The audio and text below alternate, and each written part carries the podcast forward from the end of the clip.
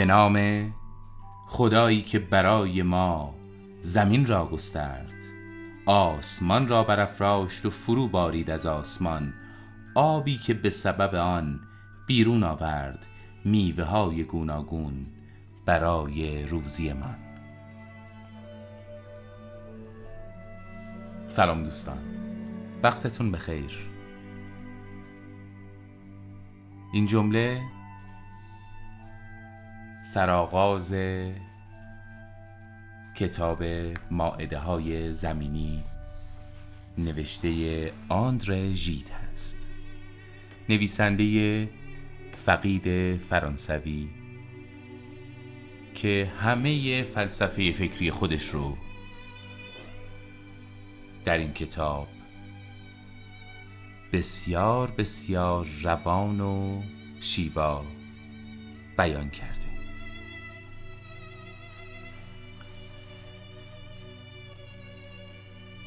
ژید معتقد بود که مهمترین اصل برای هر کسی آن است که به رغم همه ابهامات و چندگانه هایی که در درون خود سراغ دارد با خیشتن خیش صادق باشد. سرتاسر سر های زمینی گواه این مدعاست او هرگز در پی آن نبود که مریدان و پیروانی برای خود گرد آورد. به سراحت گفته است کتابم را به دور افکن. گمان مبر که کسی دیگر بر حقیقت تو دست یابد. به خود بگو که این تنها یکی از هزاران نگرش ممکن در رویارویی با زندگی است. نگرش خود را بجوی. این کتاب در ستایش خوشباشی و شادمانی است. پیوسته مخاطبان خود را به سید کبوتر وحشی شادی فرا می‌خواند. می نویسد ادبیات ما و به خصوص ادبیات رمانتیک اندوه را ستوده پرورده و گسترش داده است. شادی امری پیش پا افتاده می نمود که نشان از سلامتی ابلهانه داشت. چهره ها به دیدن خنده دیگران در هم کشیده می شدند اندوه معنویت را به انحصار خود درآورده بود. و بنابراین از عمق ژرفاندیشی حکایت داشت. و در جای دیگر از دیرباز شادی به چشم نایابتر دشوارتر و زیباتر از اندوه جلوه کرده. و هنگامی که بدین کشف نائل شدم که شاید مهمترین کشفی باشد که بتوان در طول زندگی بدان نائل شد شادی برایم نه تنها نیازی طبیعی به شمار آمد بلکه به تعهدی اخلاقی بدل گردید.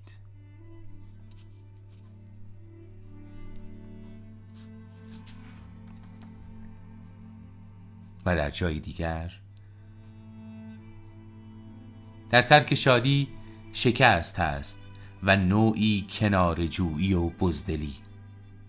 در سراسر کتاب سخن از عشق می رود شوق به زندگی قنیمت شمردن لحظه لحظه آن همه جا رخ می نماید شاید بتوان ماعده های زمینی را به یک معنی اثری عرفانی به شما را برد که نویسنده آن وارسته از همه قید و بندها عشق را به هستی با دوست داشتن آفریدگار مترادف می داند و خدا را نه بدان گونه که در مذاهب رسمی به وصف بلکه در تمام جلوه های هستی متجلی می بیند می گوید ای کاش ای کاش همه سخنان ما از عشق باشد.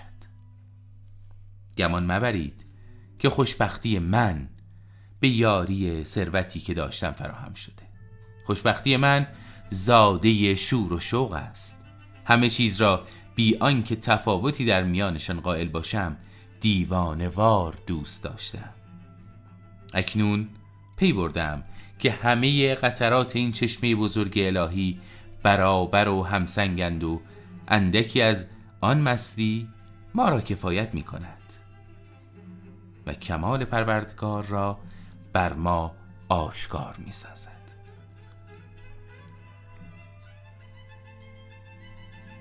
و سرانجام در جای دیگر می‌گوید همه شکل های خدا دوست داشتنی است. همه چیز شکل اوست. آندرژید تأثیر بسیار زیادی از ادبیات پارسی ما برده. به ترتیب علاقه من به حافظ سعدی خیام و فردوسی بوده دوستان. بدونها عشق میورزیده. و این عشق رو خودش در جای جای این کتاب به روشنی بیان می‌کنه. این شاعر فرانسوی در باب اول در خط اول با این شعر حافظ کتابش را آغاز می‌کنه. بخت خواب آلود من بیدار خواهد شد مگر؟ زان که زد بر دید آبی روی رخشان شما. آن رژید بر بیداری بسیار تأکید داشته. در جایی میگه جوامعی که خوابند به قهقرا خواهند رفت. بیدار شوید تلاش کنید غم و غصه را کنار بگذارید رو به کمال دائم در حرکت باشید.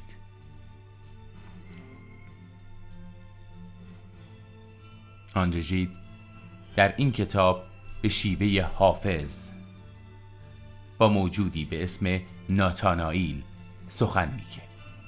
ناتانائیل همون ساقی حافظه. نامی است که در سراسر کتاب ژید با او از هستی و لذتهایش از خدا و نعمتهایش سخن میگه.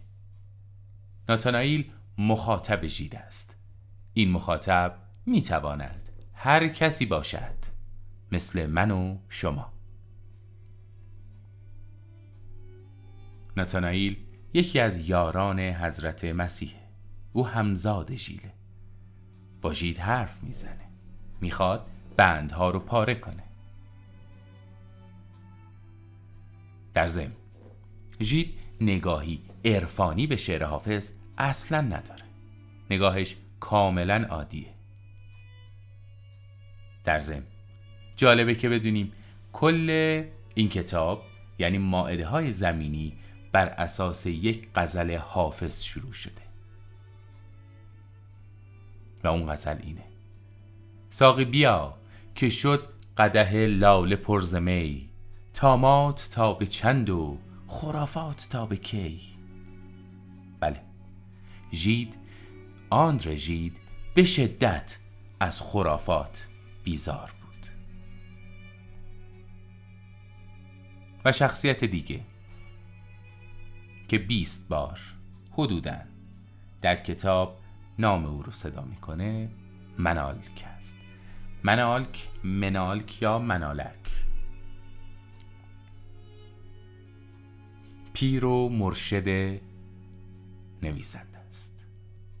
باز هم شخصیتی تخیلی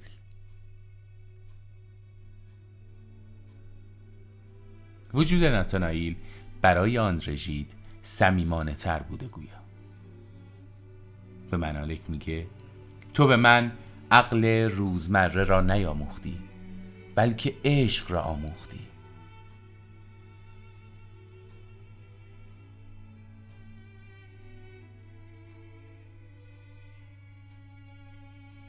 همچنین در جای دیگر با تأثیر از شعر حافظ به تجلی عشق در هستی اشاره می‌کنه و میگه ناتانائیل نخواه که خدا را در هیچ جا جز همه جا بیابی.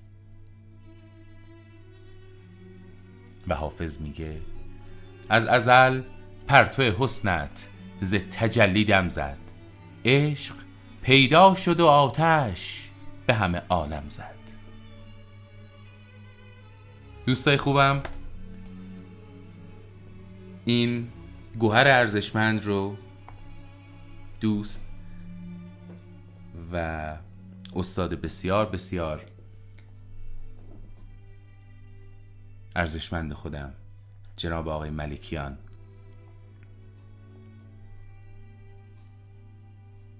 به من فرمودن که مطالعه عمیقش رو شروع بکنم. وقتی که داشتم روش کار می‌کردم اینقدر جهان شمول دیدم این فلسفه رو که حیف دیدم با شما شریکش نباشم. بنابراین تصمیم گرفتم مثل قصه های یک هزار یک شب این کتاب رو با شما بخونم و اگر عمری باشه به انتها برسونیمش ما بسیار خوب. پس